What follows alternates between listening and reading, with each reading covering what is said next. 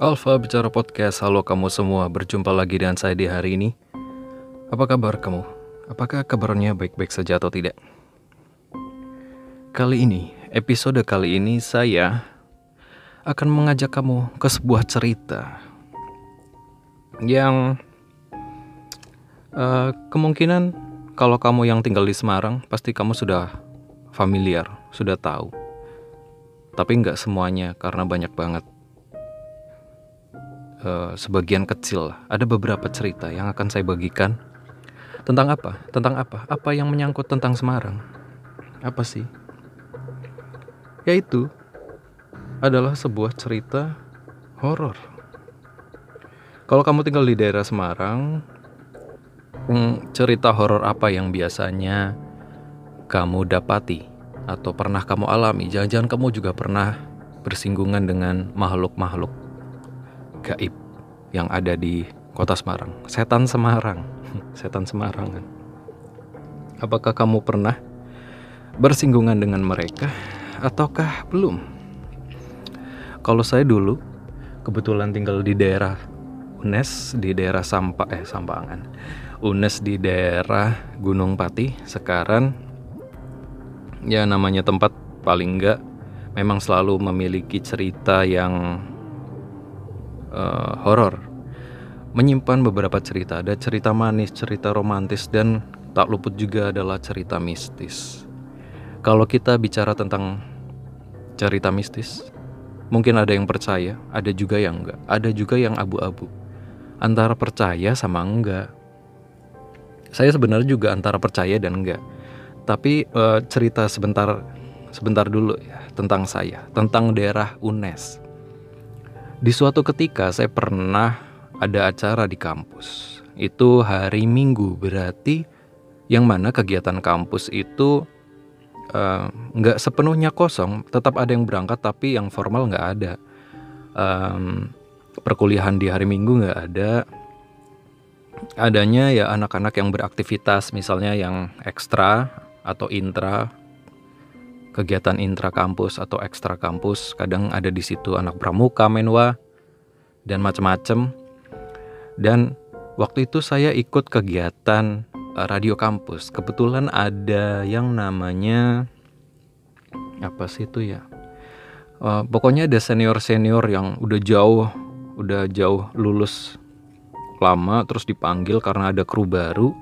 Jadinya mereka tuh kayak ospek ospek gitu dan saya jadi panitia yang waktu itu saya nggak tahu job desknya apa tapi mondar mandir jadi ada satu gedung di UNES itu gedung C1 hmm, jadi kegiatan kami itu waktu itu ada di C1 dan C4 yang waktu itu masih jadi gedungnya Fakultas Hukum kalau C1 itu Fakultas Ilmu Sosial waktu itu. Sekarang saya nggak tahu update-nya sih. Uh, jadi uh, lagi lalu lalang, nggak terlalu rame. Sel semua ruangan itu dikunci kecuali yang memang kami sewa. Eh bukan sewa, yang kami pinjam gitu, yang kami pinjam. Duh perutku lapar. jadi kami pinjam satu uh, satu atau dua ruangan di gedung C4 dan untuk C1-nya kami jadikan uh, kegiatan juga tempat kegiatan juga tapi cuma di uh, bawah nggak di dalam ruangan. Nggak di dalam ruangan. Lah waktu saya dipanggil ada senior saya yang memanggil buat saya posisi lagi di C1 di bawah tuh di bawah pohon. Saya lagi santai-santai sama salah seorang teman tapi saya lupa siapa. Uh, dipanggil tuh dari atas saya suruh ke atas. Lalu hmm, karena lagi di bawah uh, di samping saya itu di, saya di antara pepohonan dan gedung-gedung. Jadi di uh, saya mau ke C4 nih. Saya berarti ngelewatin C1-nya dari C1 kan itu gedung memanjang. Saya jalan, jalan sambil iseng lihat kanan kiri, uh, liatin ruangan-ruangan. Nah, tiba pada satu ruangan, saya lihat mm, ngelongok gitu, ngelongok ke dalam jendela kaca kalau nggak salah itu adalah ruang perpustakaan atau apa gitu C1 uh, eh, tangan saya ini uh, menutup menutupi muka gitu gimana? Kalau ngintip gitu ngintip. Karena kan kalau nggak ditutupin dikit ada refleksi ini cahaya karena panas kan itu siang-siang. Tiba-tiba ketika saya lagi uh, ngintip uh, pintunya itu jedar. Jedar tuh gimana ya? Mental gitu. Kayak ada yang nendang dari dalam uh, tiba-tiba saya kaget dong. Saya kaget. Wow gitu. Wow gitu. Uh, saya lagi sama teman saya tuh saya ditemenin. Wih uh, kok ada yang nendang? Terus saya ini ketok-ketok. Siapa tahu ada orang kayak gitu kan. Siapa tahu ada orang di dalam saya nggak tahu. Ternyata waktu saya mau buka uh, dikunci. Dan juga kelihatan dari luar itu ada tralisnya. Jadi pintunya double yang di luar paling luar adalah pintu kayu yang second doornya itu. Uh, pintu selanjutnya yang lapis kedua itu besi besi tralis kayak gitu. Mungkin buat keamanan kan. Saya pikir kalau ini nggak ada orang terus pintunya ada dua siapa yang nendang? Sedangkan teman saya juga nggak nendang. Siapa yang nendang dong? Uh, seketika teman saya langsung ini narik saya buat ayo jalan aja jalan jalan jalan gitu habis itu udah saya nggak merasakan apa-apa lagi. Ya berpositif thinking sih. Uh, dari situ kemudian saya baru tahu ketika ada ada acara juga sama teman-teman biasa ngobrolnya ngalor ngidul uh, ternyata kami membuka obrolan tadi soal horor-horor yang ada di kampus. Ternyata gedung C1 itu bukan sekali dua kali dan bukan cuma saya yang pernah merasakan pengalaman horor atau mistisnya di situ. Ternyata juga ada juga. Yang jadi urban legend di sana itu pasti anak UNES. Kemungkinan besar itu pasti tahu. Kalau pernah ada cerita kalau misalnya waktu dulu waktu zaman zaman masih ada kuliah malam hmm, ada cerita. Jadi waktu itu ada kuliah malam di C1 lalu C1 um, jadi uh, ada ada anak-anak di kelas gitu udah udah masuk semua. Ada dosennya juga ada pengajarnya juga. E, singkat cerita komtingnya atau ketua kelasnya itu mendapat SMS dulu kan belum belum ini belum lumrah BBM atau WhatsApp belum ada. E, mendapatkan SMS dari dosen yang seharusnya hari itu hadir di dalam kelas. Tapi ternyata si komting ini atau ketua kelas ini mendapatkan SMS langsung dari nomor langsung dari HP ku. Langsung dari nomor dosennya itu dosen bilang sama komtingnya bahwa maaf mas eh, hari ini saya nggak bisa masuk ya maaf terlambat saya ada keperluan penting keperluan yang lain gitu. Uh, seketika ketika ketua kelas atau komting itu membaca pesan tersebut dari dosennya dia langsung lihat ke depan ke arah papan tulis uh, dosen yang tadinya lagi yang di depan dosen yang di depan kelas itu yang tadinya lagi nulis sesuatu nulis kalimat di whiteboard di papan tulis tiba-tiba berhenti terus membalas pandangan si komting itu tadi. Sedangkan teman-teman yang lain itu masih sibuk nulis merangkum apa yang dosen itu tulis. Tiba-tiba dosen yang di depan bilang ke komting dari jauh gitu jarak jauh kamu tahu ya mas? gitu katanya tiba-tiba uh, dia langsung teriak dan bilang setan gitu. Terus keluar semua. Semua mahasiswanya keluar gitu.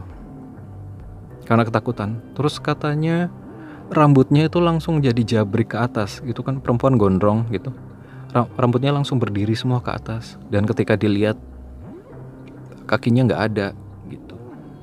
Itu cerita yang kurang lebihnya seperti itu mungkin ada kurang dan uh, lebih. Karena itu uh, urban legend yang sepertinya setiap mahasiswa yang pernah di sana waktu era-era 2009, 2010, 2011 mungkin ya pasti tahu. Dan yang mungkin lebih muda pasti diceritain juga sama kakak kelasnya. Sama senior di kos-kosannya paling nggak. Lalu juga waktu itu juga waktu tahun berapa juga itu. Di gedung yang sama C1 juga Fakultas Ilmu Sosial. Ada ada videonya di YouTube. Ada ceritanya ada kayak semacam seminar atau pertemuan gitu. Ada dosen pembicara, dosen sebagai pembicara dan mahasiswa sebagai peserta seminar uh, di sela-sela mereka lagi berkomunikasi tanya jawab mungkin kalau nggak salah itu tiba-tiba ada suara orang perempuan yang menyanyi tiba-tiba ada gimana gitu. Kamu bisa lihat kamu bisa cari aja gitu. Keywordnya mungkin hantu C1 Fish Unes gitu atau gimana. Pasti kamu ketemu. Tiba-tiba ada yang menyela uh, menyanyi perempuan nyanyi. Waktu waktu pertama kali ada yang kaget. Tiba-tiba hening. Uh, lalu ditenangkan lalu kegiatan lanjut kembali. Nggak lama kemudian dia nyanyi lagi langsung waktu di video itu sih saya lihatnya pesertanya pada diri semua udah pada mau kabur semua itu. Kemudian hilang lagi. Lah itu nggak tahu kebenarannya seperti apa atau memang ada yang iseng atau seperti apa karena kan mikrofonnya wireless itu sistem wireless juga. Ya nggak tahu sih. Ya itu cukup membuat hmm, membuat seisi ruangan dan yang mendengar wah ngeri juga apalagi kan kalau gedung C1 FIS itu dibandingkan gedung yang lain lumayan lumayan masih terbilang bangunannya uh, waktu saat itu ya kalau sekarang nggak tahu. Waktu saat itu uh, masih terbilang ya mirip-mirip sama fakultas ini gedung-gedung fakultas teknik dan olahraga. Masih seperti jadul banget bangkunya itu masih kayu uh, lalu uh, desain-desainnya juga masih seperti kelas biasa kalau fakultas saya kan udah ada kayak ada mimbarnya lah ditambahin AC dan segala macam kayak gitu ya memang ya seperti itulah pasti kamu kalau yang pernah kuliah di UNES pasti tahu cerita itu. Uh, kemudian nggak berhenti sampai di situ juga. Kebetulan kos saya juga di uh, deket juga waktu kos pertama saya itu deket sama Fakultas Hukum dan C1 tadi, gedung C1 C1 tadi. Yang kebetulan di belakang gedung itu adalah pemakaman. Di sebelah pemakaman itu tower tower telepon tower itulah lalu di sebelahnya lagi ada kos perempuan nah di sebelahnya lagi ada kos saya jadi uh, jaraknya itu nggak jauh masih satu komplek atau satu sekitaran situ gitu di kos itu juga lumayan sih. Ya lumayan hawanya itu kadang horor. Waktu itu saya juga nggak tahu kalau ternyata kalau di Gunung Pati sekarang atau di daerah Semarang mungkin ya kalau di malam-malam tertentu ada yang orang-orang yang ke ke pemakaman gitu buat uh, nyalain lilin dan ngasih kembang-kembang dan sajen mungkin ya malam-malam gitu terus mereka nongkrong. Entah mungkin berdoa atau gimana saya nggak tahu. Saya baru tahu karena di tempat di tempat tinggal saya aslinya tuh nggak ada. Saya baru tahu di situ. Wah ternyata ada ritual semacam ini di Semarang gitu. ya itu masih daerah Sekaran ya. Belum mungkin daerah Semarang bawah mungkin ada urban legend lagi. Yang lain yang mungkin saya nggak tahu. Mungkin seperti Lawang Sewu atau Gombel. Saya waktu itu nonton di Trans TV atau Trans 7 yang tentang cerita horor itu Gombel. Tanjakan Gombel. Jadi apabila kamu masuk ke kota Semarang dari arah selatan kamu bakal melalui Tanjakan Gombel. Nama Gombel menurut histori nampak waktu Kiai Pandan Pandan Aran berziarah di suatu makam di Gunung Jabalkat. Tokoh yang saat ini namanya diabadikan untuk suatu jalan protokol di kota Semarang itu waktu berziarah melalui tanjakan terjal serta curam. Waktu itu tanjakan Gombel konon sudah ada. Konon susah untuk dilalui lantaran permukaannya yang berbukit. Tetapi hingga sekarang belum ada panduan yang menuturkan karena musabab pemberian nama gombel itu. Jadi belum ada. Mungkin nggak tahu juga. Waktu masa penjajahan, seorang dokter Belanda, Dr. De Vogel, Dr. W. T. De Vogel, mengusulkan pada pemerintah Belanda untuk meningkatkan daerah Semarang Selatan karena waktu itu pengembangan kota Semarang oleh Belanda cuma di sisi utara dan sekitarnya. Sedangkan daerah selatan, yaitu daerah perbukitan yang kurang terjamah, itu kurang diperhatikan. Gagasan pembangunan itu ditentang oleh orang-orang asli Tionghoa Kota Semarang. Pasalnya, di lokasi Gunung Jabalkat yang saat ini dikenal lokasi Bukit Gombel Semarang itu banyak digunakan juga sebagai ruang kuburan, pengganti ruang kuburan Pe Pekojan, pengganti ruang kuburan Pekojan. Karena sesuai sama kebiasaan Cina, memindahkan jenazah tidaklah hal yang dapat seenaknya dikerjakan. Pada akhirnya, penguasa lokasi waktu penjajahan Belanda, Mr. Baron van Hecker, Mr. Baron van Heckeren, mengusulkan kuburan di seputar tanjakan Gombel itu spesial untuk pejabat dekat yang telah dikubur di situ. Pada sekarang ini lokasi itu yaitu uh, pada sekarang ini lokasi tersebut adalah lokasi Kedung Mundu. Pemekaran Semarang sisi selatan diawali pada tahun 1909, berdalih persoalan pemenuhan keperluan permukiman.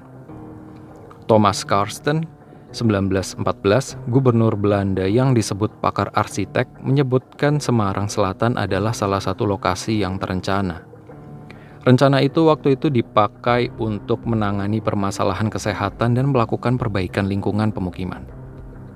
Tahun 1916, Semarang Selatan mulai tumbuh, dimulai oleh lokasi Candi Baru.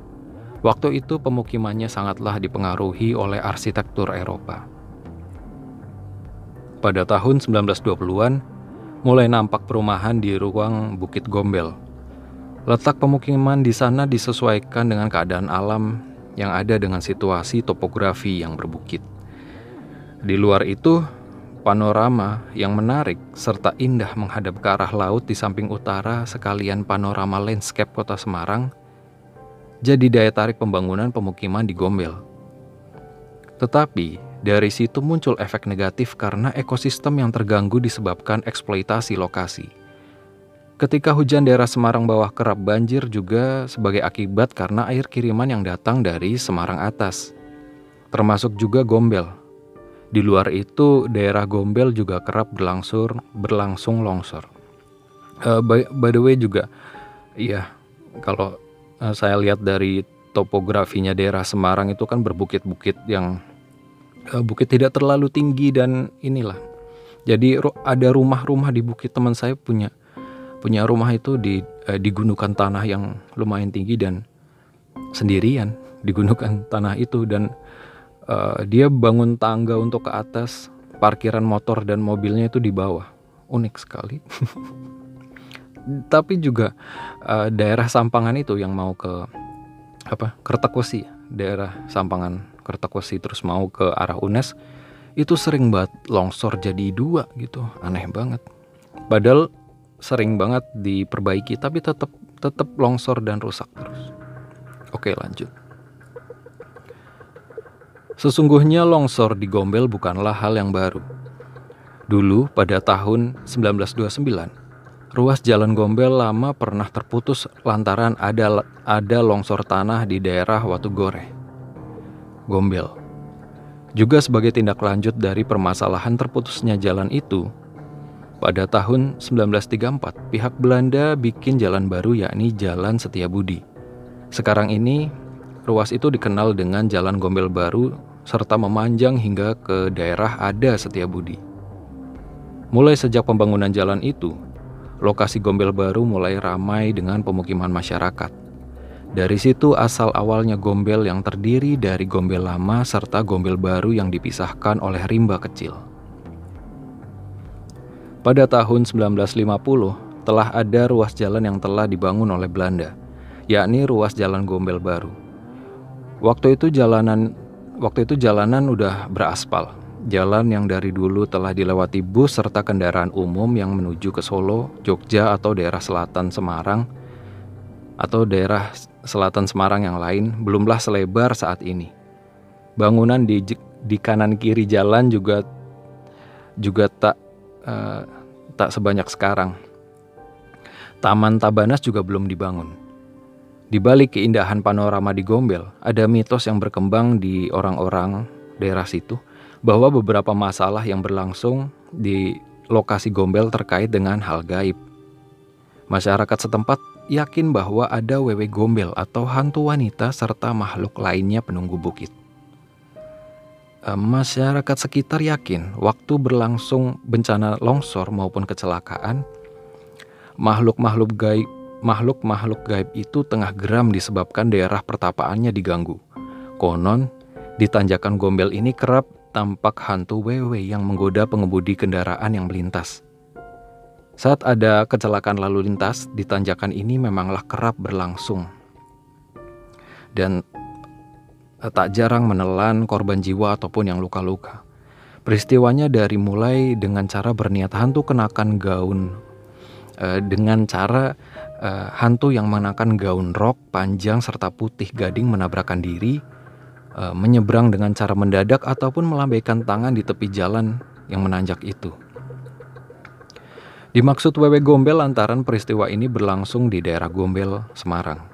Bila kita berkendara dari arah Jatingaleh ke arah Banyumanik, jadi tampak jalan e, jadi bakal tampak jalan penyelamatan kecelakaan berupa tanjakan kecil naik seputar sekitar 75 derajat diisi material pasir.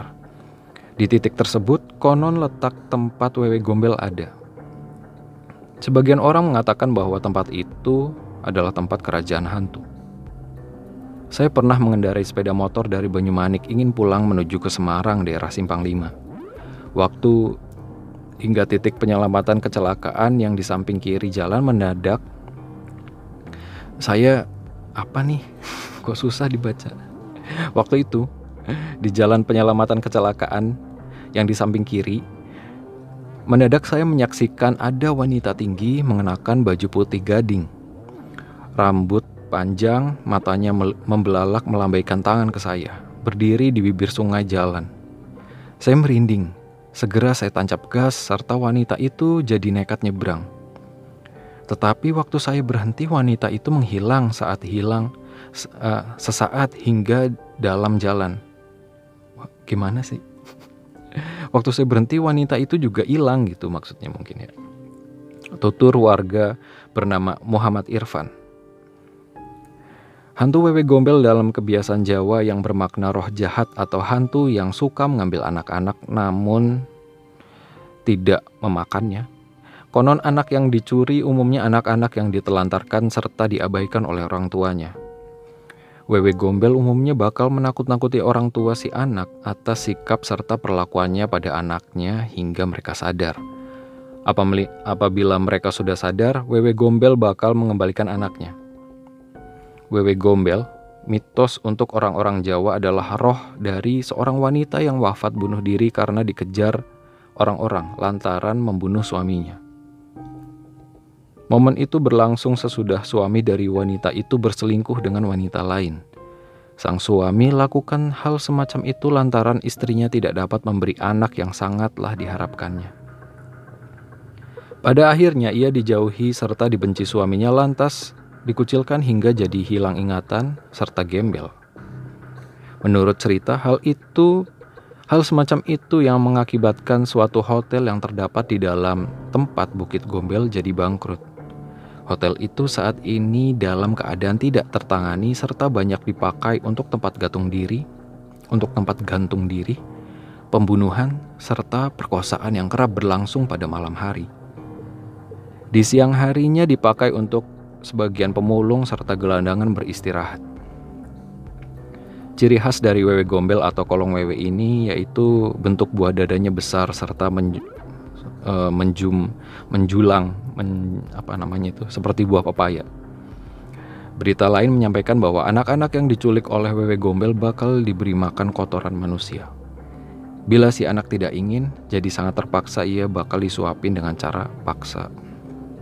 Dengan terpaksa, what the hell yang nulis kacau nih Kadang-kadang anak-anak yang diculik bakal dihalusinasi hingga kotoran manusia yang ia saksikan seakan-akan yaitu seperti makanan yang lezat yang paling ia gemari atau kehendaki.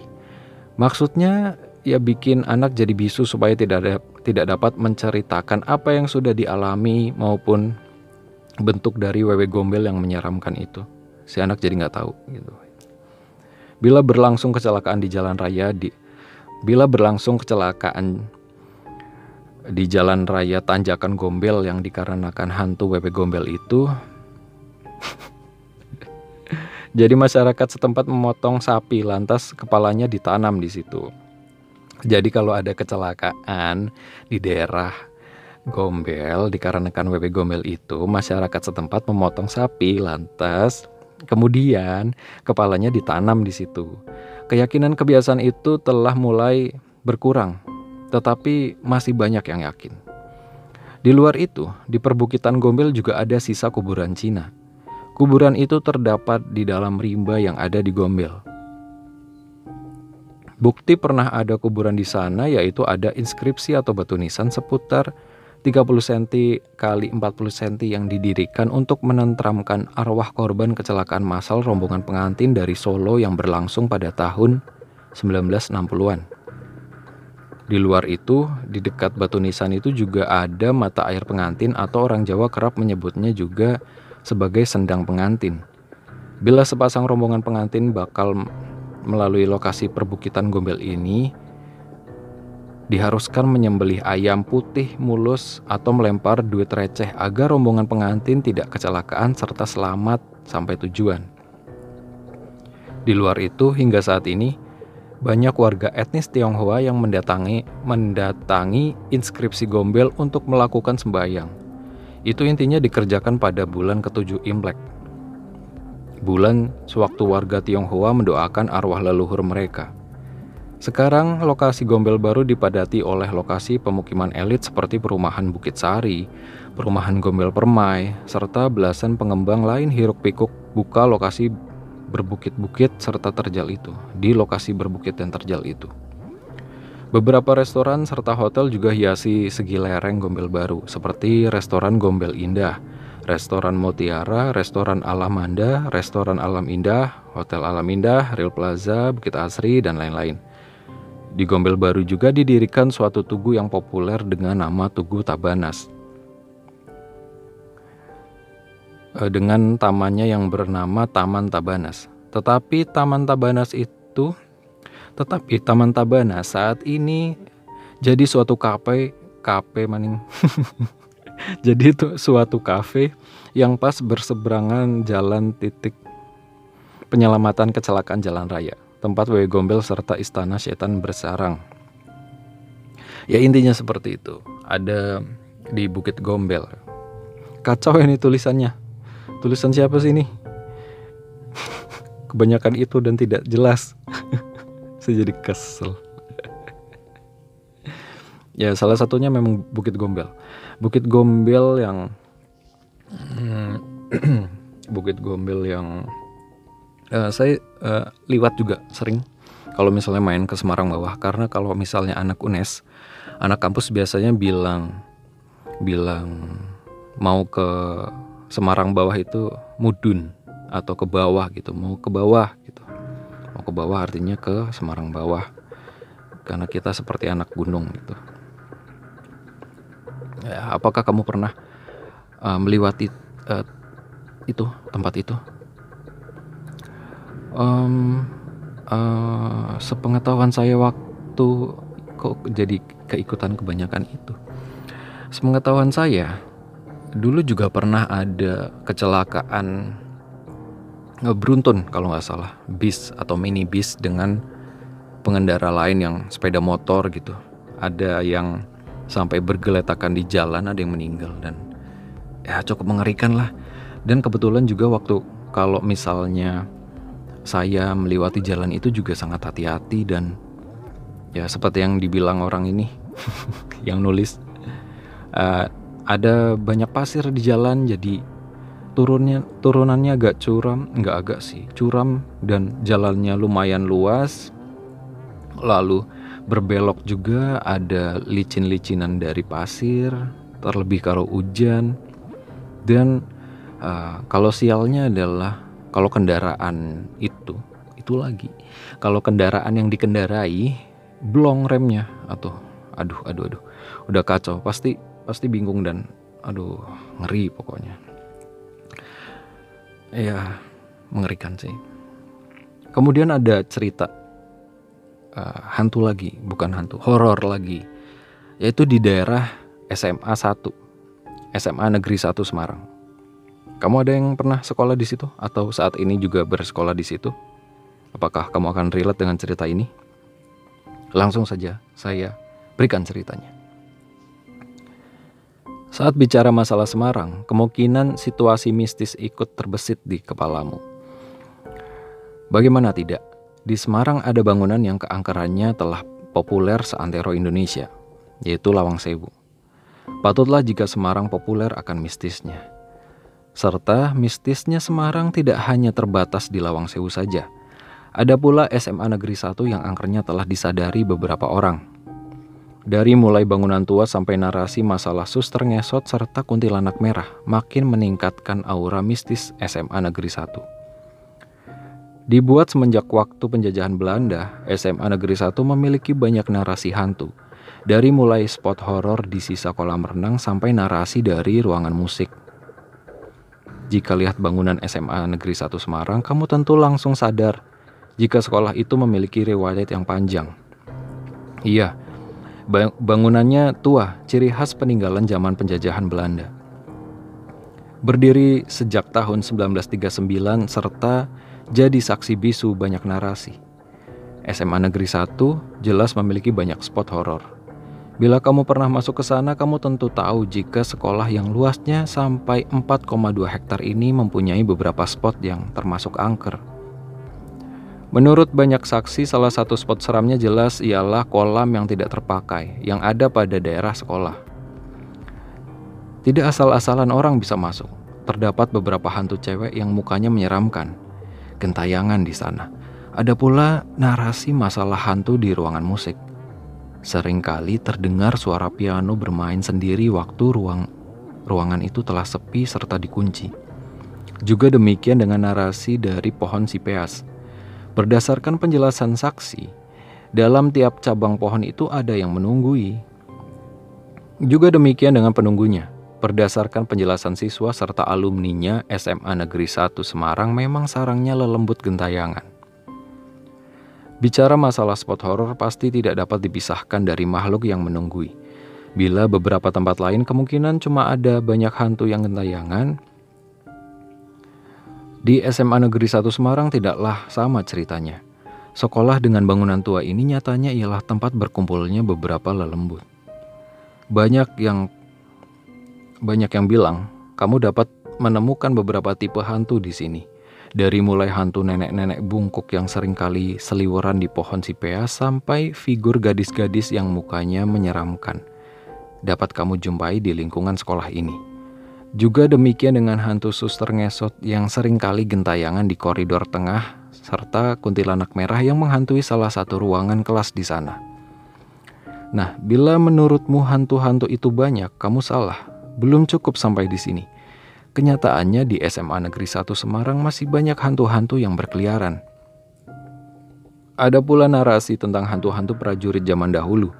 Setiap 17 Agustus, tuturnya mereka ikut berbaris ikut upacara. Mengingat bangunan SMA Negeri 1 ini telah ada semenjak zaman penjajahan Belanda, tidak bingung ya jika di sana sering kali kelihatan figur hantu-hantu serdadu zaman dahulu. Dari mulai hantu-hantu prajurit Belanda, Jepang sampai prajurit pribumi sekali sekalipun kelihatan di seputar di sekitaran sini. Narasi yang unik ialah terdapat cerita tahunan dari hantu-hantu itu. Berdasarkan penjelasan sebagian dari saksi, waktu 17 Agustus datang sering kali hantu prajurit-prajurit itu berbaris dengan rapi dari mulai hantu prajurit Belanda, Jepang, sampai Indonesia, mereka berbaris seolah tengah mengikuti upacara bendera memperingati kemerdekaan negara kita. Jika ini benar terdapat hal seperti itu, tentu epik ya, lucu upacaranya. Serta pusat keangkerannya nyatanya justru ada di salah satu titik keramaian. Aula besar sekolah jadi spot paling angker menurut, menurut pembicaraan beberapa orang. Bila di lain tempat pusat angker ialah tempat yang gelap, dan sepi. Di SMA Negeri 1 Semarang ini beda.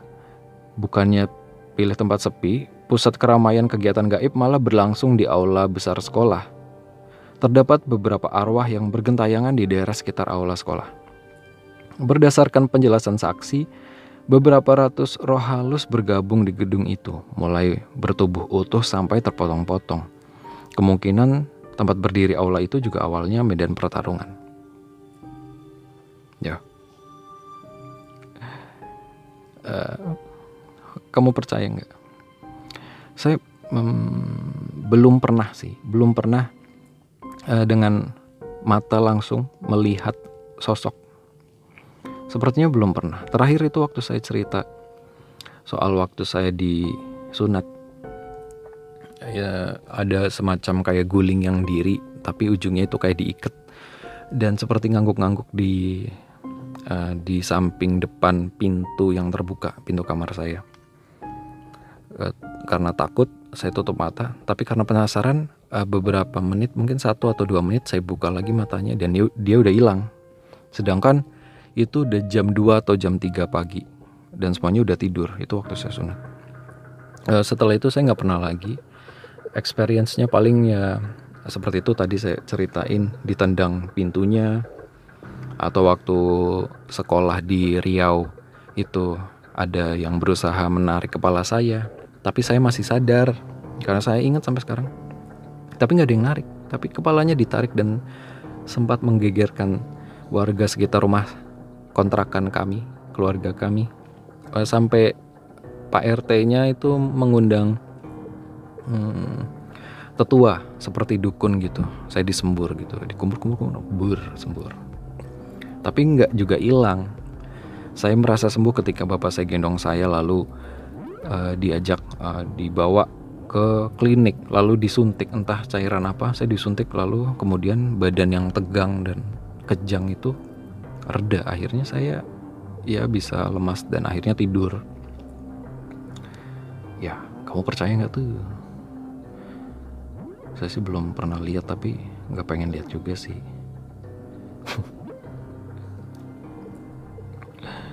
Nggak pengen lihat hantu-hantuan. Karena ngapain? Um, kalau orang-orang kadang saya skeptis sama um, orang-orang yang mengaku indie home indigo mengaku indigo lalu membuat konten sesama indigo atau paranormal internet ya di sana ada ini nih kadang saya nggak percaya tapi saya nggak tahu ya saya nggak bisa ngejudge karena mungkin dia bisa lihat dan saya nggak bisa lihat kan nggak semua orang bisa lihat Katanya ada ritual yang bisa membuka mata batin atau mata apa gitu. Tapi kalau nggak kuat katanya jadi gila. Ya seperti itulah. Nah yang jelas kalau uh, menurut sudut pandang saya kalau setan itu bukan yang seperti itu sih. Setan itu yang menggoda iman dan akhlak dan setan juga bisa berbentuk manusia. Saya lebih takut ketemu sama begal, preman yang malak atau yang bawa parang, pisau atau celurit gitu daripada hantu ya, itu lebih jauh lebih mengerikan gitu karena dia bisa melukai kita lalu dari Semarang kita akan terbang menuju mana? Menuju mana ya? Menuju ke kota lain tentunya. Yaitu kota kota X. Kota X. Eh, di Jawa pokoknya. Jadi ada cerita lagi. Saya bacain. Ini bukan bukan dari saya. Ini dari Francisca Agustin. Hantu di hotel besar yang tidak boleh disebutkan namanya. Sebagai PSK, pekerja seni komersil, kamu sering bepergian keluar kota se-Indonesia. Sisi enaknya adalah kami bisa sedikit jalan-jalan dan wisata, wisata kuliner Ya, walaupun waktunya sangat mepet. Misalnya berangkat pesawat pagi, langsung diantar ke TKP, makan siang, cek sound, lalu ke hotel untuk mandi dan dandan. Kemudian kembali ke venue untuk acara. Besok paginya mungkin kami bisa janjian pergi sebentar, jalan-jalan cari makan dan oleh-oleh sebelum check out hotel dan langsung ke bandara lagi. Itu sisi enaknya. Sisi nggak enaknya, pertama, untuk lokasi sekitar Jawa Barat dan Jawa Tengah, kami nggak naik pesawat, Selain untuk ngirit juga karena memang percuma kalau keluar kotanya jauh dari bandara seperti Cirebon, Tasikmalaya, Garut, Sukabumi, Cianjur, Cianjur Selatan, Pekalongan, Purwokerto. Kami berangkat bareng naik mobil. Itu berarti capek di jalan dan sering kali kami saya kurang tidur atau saya kurang tidur karena saya bukan tipe yang mudah lelap dalam posisi duduk dan berguncang-guncang. Sisi nggak enak kedua adalah kami sering menginap di hotel yang nggak bersertifikasi ISO, bebas hantu. Karena tim band jarang yang perempuan. Konsekuensinya adalah saya sering tidur sendirian. Nah, hampir 10 tahun yang lalu kami dapat job manggung di sebuah pesta pernikahan di Pontianak. Kami menginap di hotel besar yang tidak boleh disebutkan namanya. Uh, petunjuknya, nama hotelnya sama dengan nama sungai besar di dekat hotel. Tinggal dikasih tahu sih. Hotelnya cukup terkenal. Hanya sudah agak kusam, mungkin dibangun sekitar tahun 1980-an. Selesai main di restoran dekat hotel, saya membeli pisang goreng Pontianak untuk dimakan bersama teman-teman di hotel. Kamar saya agak jauh dari kamar yang lain, Lorong kamar berbentuk L. Kamar para cowok berjajar bersebelahan. Kamar saya terpisah tiga kamar dari kamar mereka. Saya berniat ke kamar dulu sebentar untuk ganti baju kaos dan celana pendek sebelum nongkrong di kamar cowok buat ngobrol dan makan pisang goreng bareng. Ketika saya sedang ganti baju di dekat ranjang, ada ketukan pintu. Saya pikir teman-teman cowok datang. Ya, sebentar, lagi ganti baju, teriak saya. Saya bergegas menuju pintu. Setengah detik sebelum membuka pintu, saya masih melihat ada bayangan di celah bawah pintu. Serupa ada orang di luar yang sedang berdiri. Tanpa prasangka, saya membuka pintu. Pintu, gak ada apa-apa, gak ada siapa-siapa. Lorong kamar berbentuk letter L itu panjang sekali.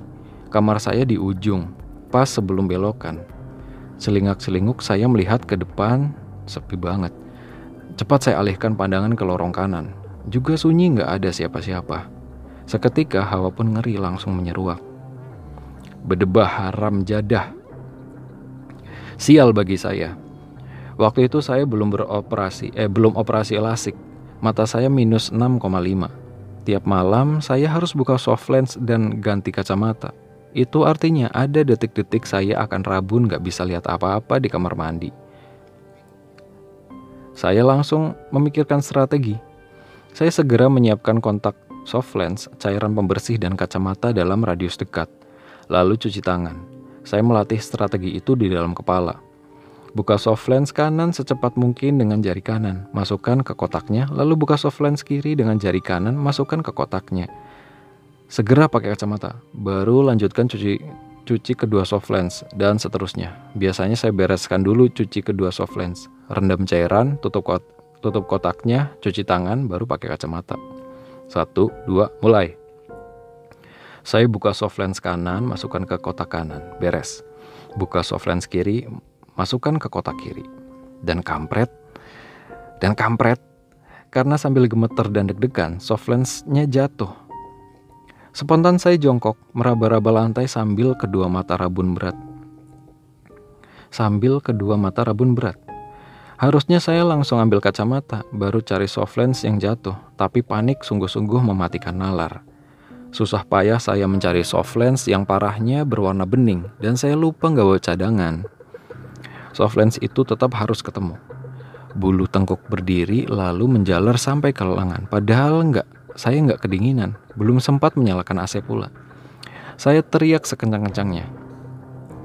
Dulu saya pernah dengar, itu salah satu cara mengusir hantu, bikin keributan. Makanya dalam tradisi Tionghoa, setiap tahun baru, festival kue bulan dan acara selamatan rumah, toko atau kantor baru, kami menyalakan rencengan petasan, memakai barongsai yang energik dan sangat meriah dengan tambur serta ceng-ceng plus teriakan pemain. Bulu kuduk kembali normal. Saya pakai kacamata lalu mencuci soft lens. Setelah beres ngobrol dan ngemil di kamar cowok, apalagi tidur. Eh, setelah beres ngobrol dan ngemil di kamar cowok, waktunya tidur. Saya menimbang-nimbang, apa lebih baik saya numpang tidur di kamar teman cowok ya? Sebetulnya mereka baik-baik, tapi saya gengsi karena saya tomboy dan juga galak. Juga karena mereka suka ngorok dan senang menyalakan TV sepanjang malam. Sementara saya hanya bisa tidur kalau suasananya sepi dan mati, mat, dan lampunya mati semua. Sepi, gulap gulita, sial.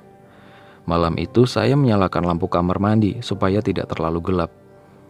Tengah subuh, ketika saya tidur terlentang, saya melihat sosok hitam di pojok dekat jendela. Cahaya kamar mandi membuat saya mengenali sosok itu serupa bentuk manusia. Wajahnya tidak kelihatan. Sosok hitam saja. Bayangan itu perlahan mendekati saya, duduk di ujung ranjang. Saya bisa merasakan kasur tertekan dan menjadi miring.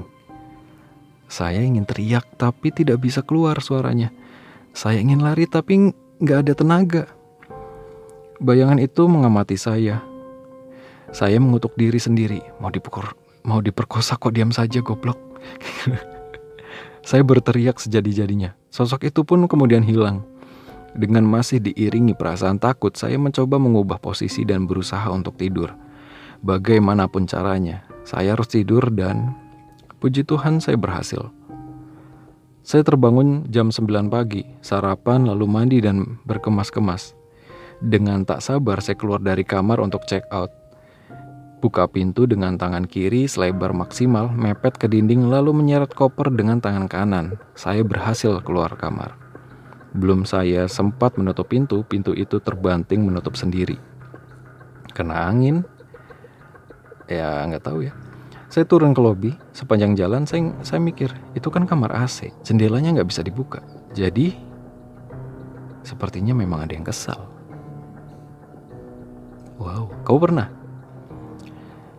Uh, kalau saya kalau pas nginep di hotel pasti um, saya nggak terbiasa ini sih nggak terbiasa untuk tidur di di tempat lain dengan nyaman. Saya biasa kalau bepergian ya seperti itu uh, susah tidur. Lalu ada beberapa tempat yang memang saya nggak tahu apakah emang tempatnya atau emang atau memang ada makhluk horor atau mistisnya gitu. Saya nggak tahu, tapi beberapa tempat memang ada hawa yang nggak enak. Seperti tempat yang terlalu hmm, kayak anyep gitu apa sih lembab atau anyep. Walaupun ber AC tapi hawanya nggak enak gitu ada. Dan biasanya ada bau-bau yang nggak enak juga terkadang di beberapa sudut. Atau pas di lorong ruangan atau gedung kadang-kadang juga ada hawa yang tidak enak. Tapi saya kan nggak tahu. Dan biasanya saya ah, luweh lah gitu. Masa bodoh gitu sabodo teing Sepertinya, sepertinya, uh, biasanya seperti itu. Ya, uh, itulah beberapa. Ada tiga cerita. Ada tiga cerita yang saya ambil dari penulis yang gak jelas. Jadi ceritanya, hmm, gaya nulisnya itu ada yang dua cerita di awal itu ada yang ya seperti itulah. Nih, kebanyakan itu. Mungkin penulisnya tipikalnya seperti saya. Nah, jadi, apakah kamu takut? Saat ini. Apabila di sebelah kamu ada yang memandangi atau di uh, samping lemari kamu atau di jendela atau di kolong tempat tidur. Jangan-jangan memang dia ada di situ dan sedang mengamati kamu yang mendengarkan ini. Oke, sampai bertemu di episode selanjutnya. Alfa Bicara Podcast, signing out. Bye bye. Jangan lupa cerita di email alfabicarapodcast@gmail.com. Dah.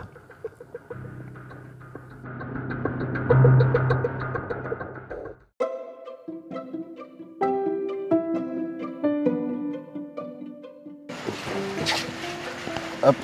Hey. Sorry. Lama.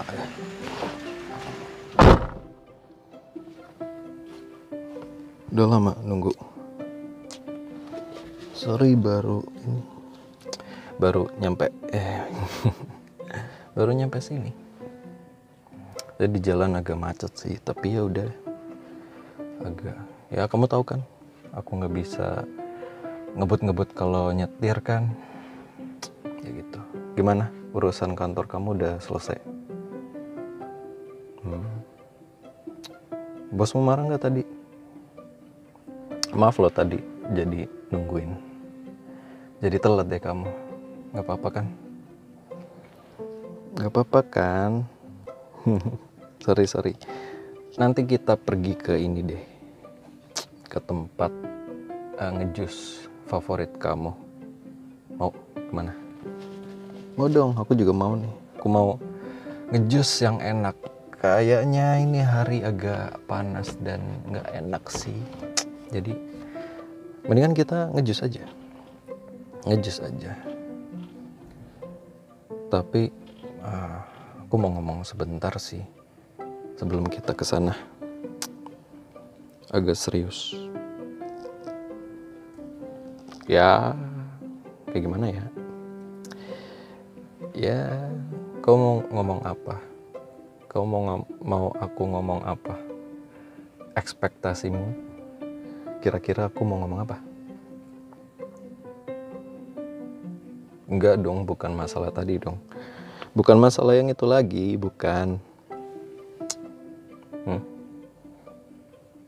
enggak bukan itu. Gini udah beberapa hari ini nggak beberapa hari sih hampir mungkin satu bulan kayaknya hawanya itu nggak enak. Uh, kayak mikirin sesuatu gitu. Enggak lah bukan cewek lain. Bukan itu bukan itu. Hmm, gimana ya ngomongnya misalnya kita mau ke tahap yang lebih serius lagi gimana? Ya serius lagi, lebih lebih serius lagi gimana? Hmm? Iya, apalagi dong? Nikah lah. Ah gimana ya? Gak tahu tiba-tiba aja kepikiran pengen kayak gitu hmm, ngelihat orang tua udah tua kamu tahu kan kemarin ibuku sakit terus juga bapak juga kayaknya perlu apa ya? Perlu ada hal baru gitu dalam perjalanan hidup beliau sebelum pensiun. Kayaknya kalau teman-temannya udah pada uh, nyebar undangan gitu beliau dapat undangan anak temannya itu nikah kayaknya ngode-ngode terus gitu dari raut wajahnya gitu kalau ngelihat. Kapan? Gitu. Dia nanya. Ya nggak tahu. Aku juga jawabnya nggak tahu. Kalau semisal kita tiba-tiba uh, nikah gimana? Ya harus gimana? Masa harus dengan cara apa gitu? Masa mau ini yang kayak di film gitu harus surprise gitu harus harus harus banyak orang-orang gitu. Kan aku nggak bisa. Ah udahlah. Aku pengen merencanakan sesuatu yang serius gitu. Makanya ya setelah dipikir-pikir selama satu bulan kayaknya hari ini hari yang tepat yang pas buat ngomong karena nggak tahu kapan lagi gitu. Karena aku udah kepengen ngeluarin semuanya aja gitu. Ya nggak semua sih. Uh, ngeluarin apa yang aku uh, pikirin. Apalagi teman-temanku udah pada uh, gendong anak udah pada fokus ke kehidupan selanjutnya gitu. Aku makin gak relate sama teman-teman ketika mereka bilang rezeki tuh pasti ditambahin nanti kalau nikah. Kalau udah berkeluarga. Ini contohnya kayak gini gini gini. Ada temanku kemarin cerita kalau uh, tiba-tiba dia ada ada ada aja rezeki buat anaknya waktu persalinan. Lalu ada yang nagih utang. Lalu uh, ceritanya duitnya itu sebenarnya buat beli baju dan perlengkapan bayi tapi terpaksa harus di dialokasikan ke bayar utang dulu. Tapi nggak lama setelahnya katanya sih habis maghrib gitu ada yang transfer dari kenalannya buat bayi dengan jumlah yang ya lumayan gitu. Aku jadi kepikiran gimana kalau aku nikah aja gitu biar ya, agak enakan gitu rezekinya gitu. Tapi uh, kamu kan tahu kerjaanku di sini. Sedangkan kerjaan kamu ada di sana.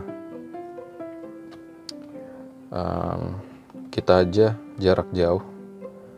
Hubungan jarak jauh kadang sering banget jadi permasalahan lalu ya kadang aku kan gak ngertiin kamu juga kadang aku juga sensitif kadang kamu juga capek dan aku juga gak ngerti. Kadang kamu juga aku ngerasa kamu gak ngertiin aku waktu di saat yang gak tepat kamu minta perhatian lebih gitu kadang. Aku mikir apa? Apa bisa kalau kita nikah tapi untuk sementara kita jarak jauh hmm, ya Iya aku tahu kok kamu nggak bisa resign dulu. Aku juga nggak maksa kamu buat resign. Aku nggak mau kamu mengorbankan apa yang udah kamu kerjain saat ini dari dulu sampai sekarang buat uh, buat ajakanku nikah gitu. Ya tetap jalanin apa yang kamu lakuin dulu aja. Gitu konsekuensinya. Iya. Gimana? Eh, kita kan udah nggak muda lagi ya. Udah waktu yang cukup matang mungkin seharusnya. Walaupun nggak tahu, nggak tahu. Apaan itu? Walaupun nggak tahu kedewasaan kita udah udah bagus apa belum tapi kayaknya di umur-umur sekarang harusnya sih kita udah dewasa kan ya?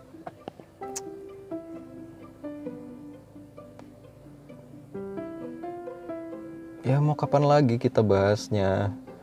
Emang mau pacaran sampai kapan sih? Aku ya kamu tahu kan ceritaku bertahun-tahun udah pacaran sama yang lain sama yang ini udah akhirnya endingnya nggak enak akhirnya pisah juga Aku nggak pengen lama-lama buat yang sekarang, buat sama kamu. Emang kamu mau nyari apa lagi? Tapi, tapi, tapi, sebentar. Kalau kamu nggak uh, ragu gitu, aku nggak maksa kok, beneran. Ih, bukannya nggak sayang. Ya sayang, kayak biasanya. Kok kayak biasanya? ya sayang. Ya tapi aku nggak mungkin harus ngulangin kayak masa dulu dong harus uh, memohon-mohon buat barengan terus atau gimana walau udah tahu tantangan atau permasalahannya itu apa aja gitu kita kan harus realistis